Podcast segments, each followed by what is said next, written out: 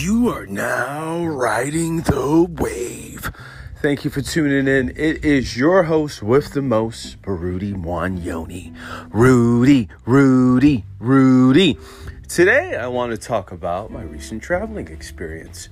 You know, um, two weeks ago, I was a I was fortunate enough to host an event about financial education, about financial literacy, and the stock market. Wall Street is now open and available to you. Yes, you. You have access to Wall Street. You may not know it, but you do. Anyways, so the topic of this is is like if you could move anywhere in the world, anywhere in the continental US rather, where would you move? Vegas, Florida, Arizona. Where would you move? Chicago, California? Where would you move? Where would you move and why? That is a tough decision for a young bachelor guy, man like myself, with no really strings attached, with the world opening up. Where should I move to? Every state has, I mean, you know, this, those few states I mentioned, they have their advantages.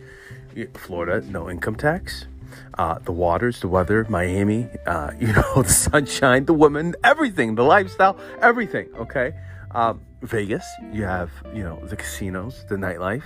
Uh, no, you know, no income tax too. Uh, Texas is also a good one. Arizona, you know, it's the wild wild west. Anything goes. Just you know, the laws are open, and it's just a state that you can live. Gets hot in the summertime. California, high taxes. but the players, the people, you know, Hollywood, business, the economy, everything's in California. You'll get around with proximity with people that, you know, could help you elevate you to, you know, that status, you know, the elite of the elite. A, a lot of them are in California. So, where would you move?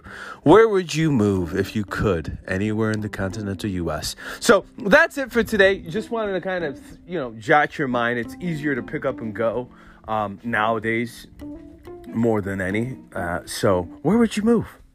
Where would you move? Where would you go? Thank you for tuning in. You have now rode the wave.